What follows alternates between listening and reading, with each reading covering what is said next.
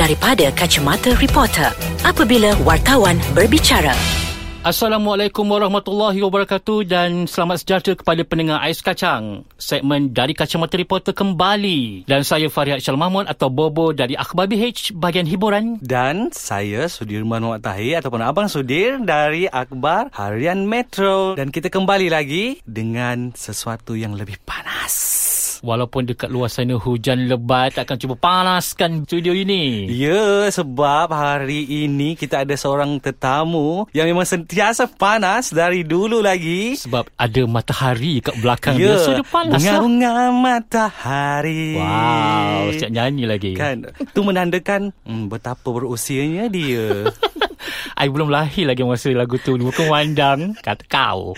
Kan Tapi sebelum kita Bersama dengan Arti jemputan kita Hari ini Mhm. mm-hmm. Yang cukup istimewa uh, Bobo Awak dihujani dengan Macam-macam mesej tak? Ya, macam-macam mesej ada yang tanya kenapa mengata artis tu, kenapa mengata PR ni, kenapa mengata penganjur event tu. Kita bukan mengata, kita cuma bercerita berdasarkan pengalaman yang kita lalui seharian. Ya. Dan kebetulan topik kita bercerita pasal apakah gosip terpanas. So secara tak langsung sesiapa yang terbabit dengan gosip sepanjang bulan Januari hingga Mac. So diorang kenalah, kita kenalah beritahu kepada kita punya pendengar apa benda yang berlaku kan. Ibaratnya siapa makan cili Dia lah rasa pedas. Ha. Okey, so kita perkenalkan Ini dia artis jemputan kita hari ini Tak lain tak bukan Maya Matahari. Assalamualaikum. Waalaikumsalam Ya Allah, tiba-tiba rasa macam panas je daripada studio yang sejuk ni. Kan Tak adalah Kita akan sirami dengan soal-soal yang berunsur salji Alamak. Sejuk ah. Sesejuk hatinya sekarang Oh Ya ke? yang, yang dah berbunga-bunga Oh, tu dah ada. Mana ada? Okey. Eh, sangat, sangat. Hmm. Eh, So malam ni kita baik. kukus panggang grill Kukus panggang grill dia lah Ya dan ni. kita akan makan cukup-cukup Matilah nak. Hmm. Sebab dia tak boleh keluar pun daripada bilik ini. Ya Aduh. Kita dah kunci Kunci. Saya kunci uh, mulut ini.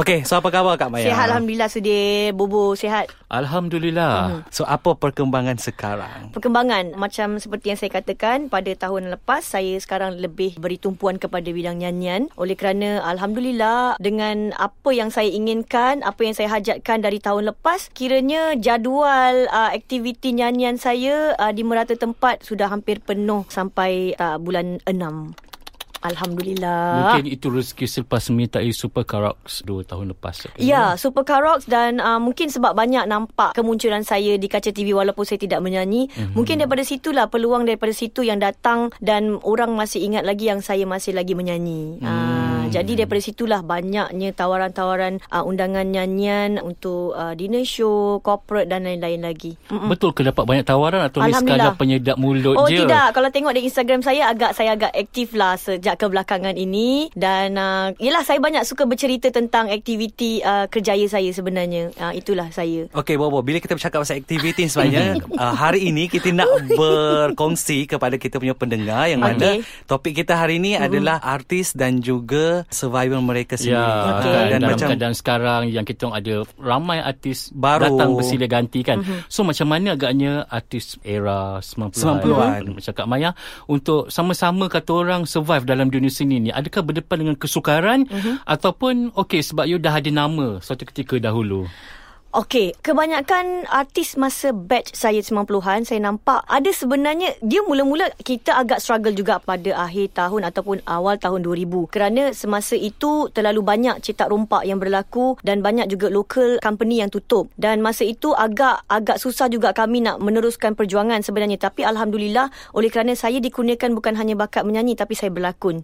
Daripada situlah saya dapat bertahan dan uh, banyak juga tawaran berlakon yang saya penuhi. Dan itulah mungkin ada di antara batch saya yang, yang tak berjaya dan mungkin sudah mempunyai kejayaan masing-masing yang lain. Tapi oleh kerana bidang seni salah satu daripada memang satu-satunya yang memang orang kata memang saya punya passion daripada dulu. Jadi um, saya kira saya bekerja keras lah untuk itu sampai yang mana saya dapat bertahan hingga hari ini. Alhamdulillah lah saya dapat bertahan dan uh, yelah kita kena bekerja keras lah untuk nak letakkan diri kita di mana sebenarnya. Dan uh, yang penting oleh kerana masa 90-an tu saya muncul dengan satu lagu yang agak memang popular sampai hari Ya. ini dan yelah bukannya senang tau. Satu penyanyi yang boleh boleh bawa satu lagu dan boleh bertahan hingga hari ini. Dan mungkin itu adalah saya dan ada di antara artis senior yang lain. Contoh ada di antara artis lain contoh seperti uh, Kak Rona Jalil yang saya kenal. Juga bertahan dengan lagu Rayuanku sampai sekarang. Dan uh, saya jadikan dia sebagai salah seorang yang artis lama yang saya respect dan bukan senang kita nak berada dalam sampai ke tahap ini. 23 tahun dalam industri. Okey, adakah industri melayan artis seperti anda adil? kalau nak kata adil pun uh, ada di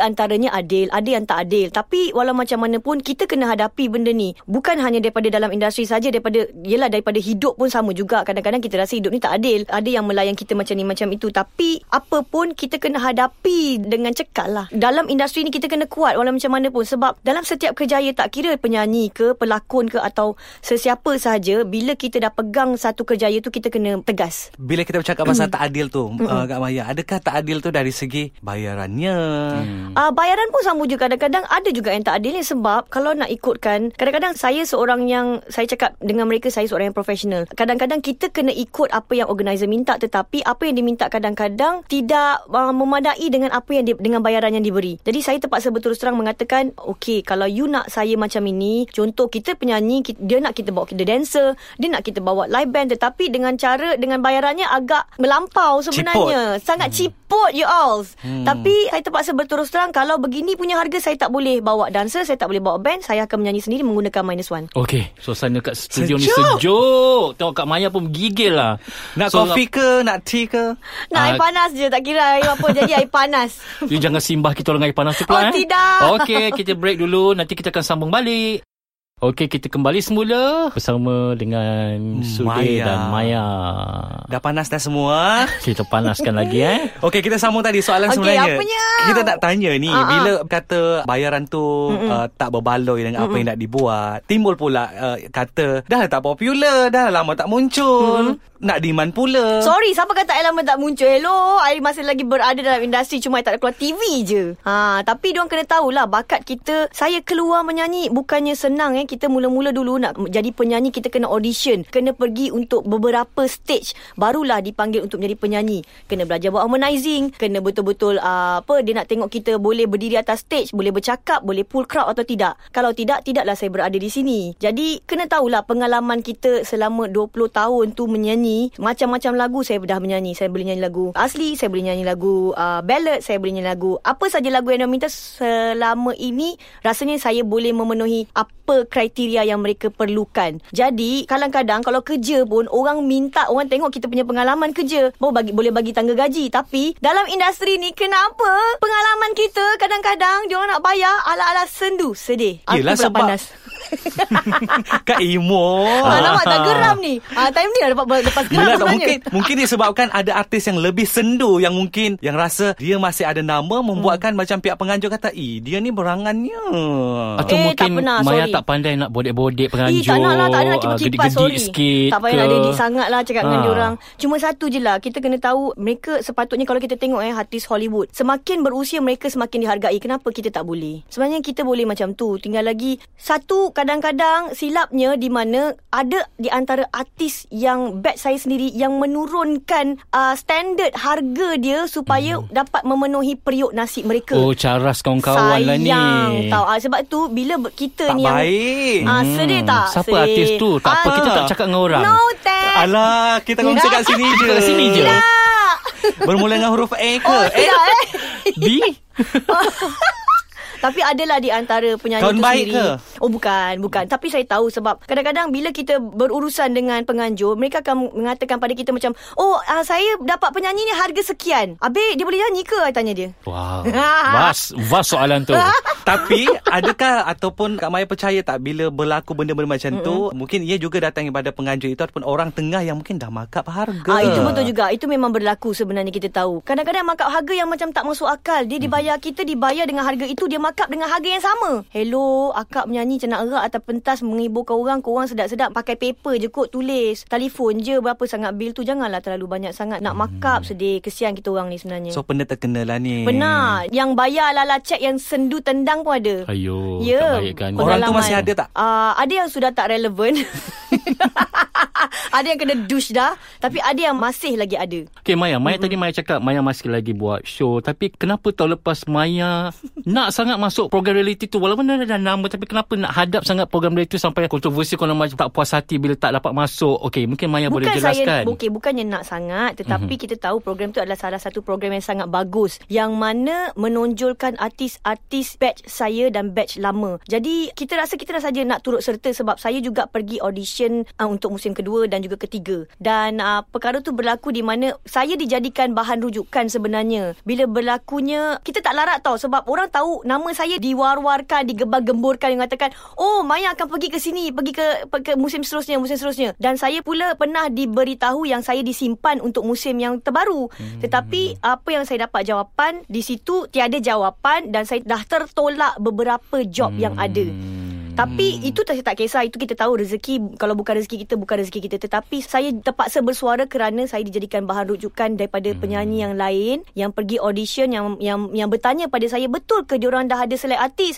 Betul ke diorang itu? Hmm. Betul ke diorang ini? Sebab mereka kena faham Kita bekerja secara profesional. Dan um, kebanyakan penyanyi yang datang Bukan duduk di Kuala Lumpur. Ada yang tinggal di Seremban Di JB dan itu ini. Jadi mereka tak mengharapkan Untuk diorang bayar duit minyak ke Kita dapat claim. Tidak. Tetapi sekurang-kurangnya Hargai effort mereka mereka yang datang untuk audition dan bagi support program ini. Hmm. Itu saja. Tak apa sebab dengannya musim terbaru dia terlibat dah.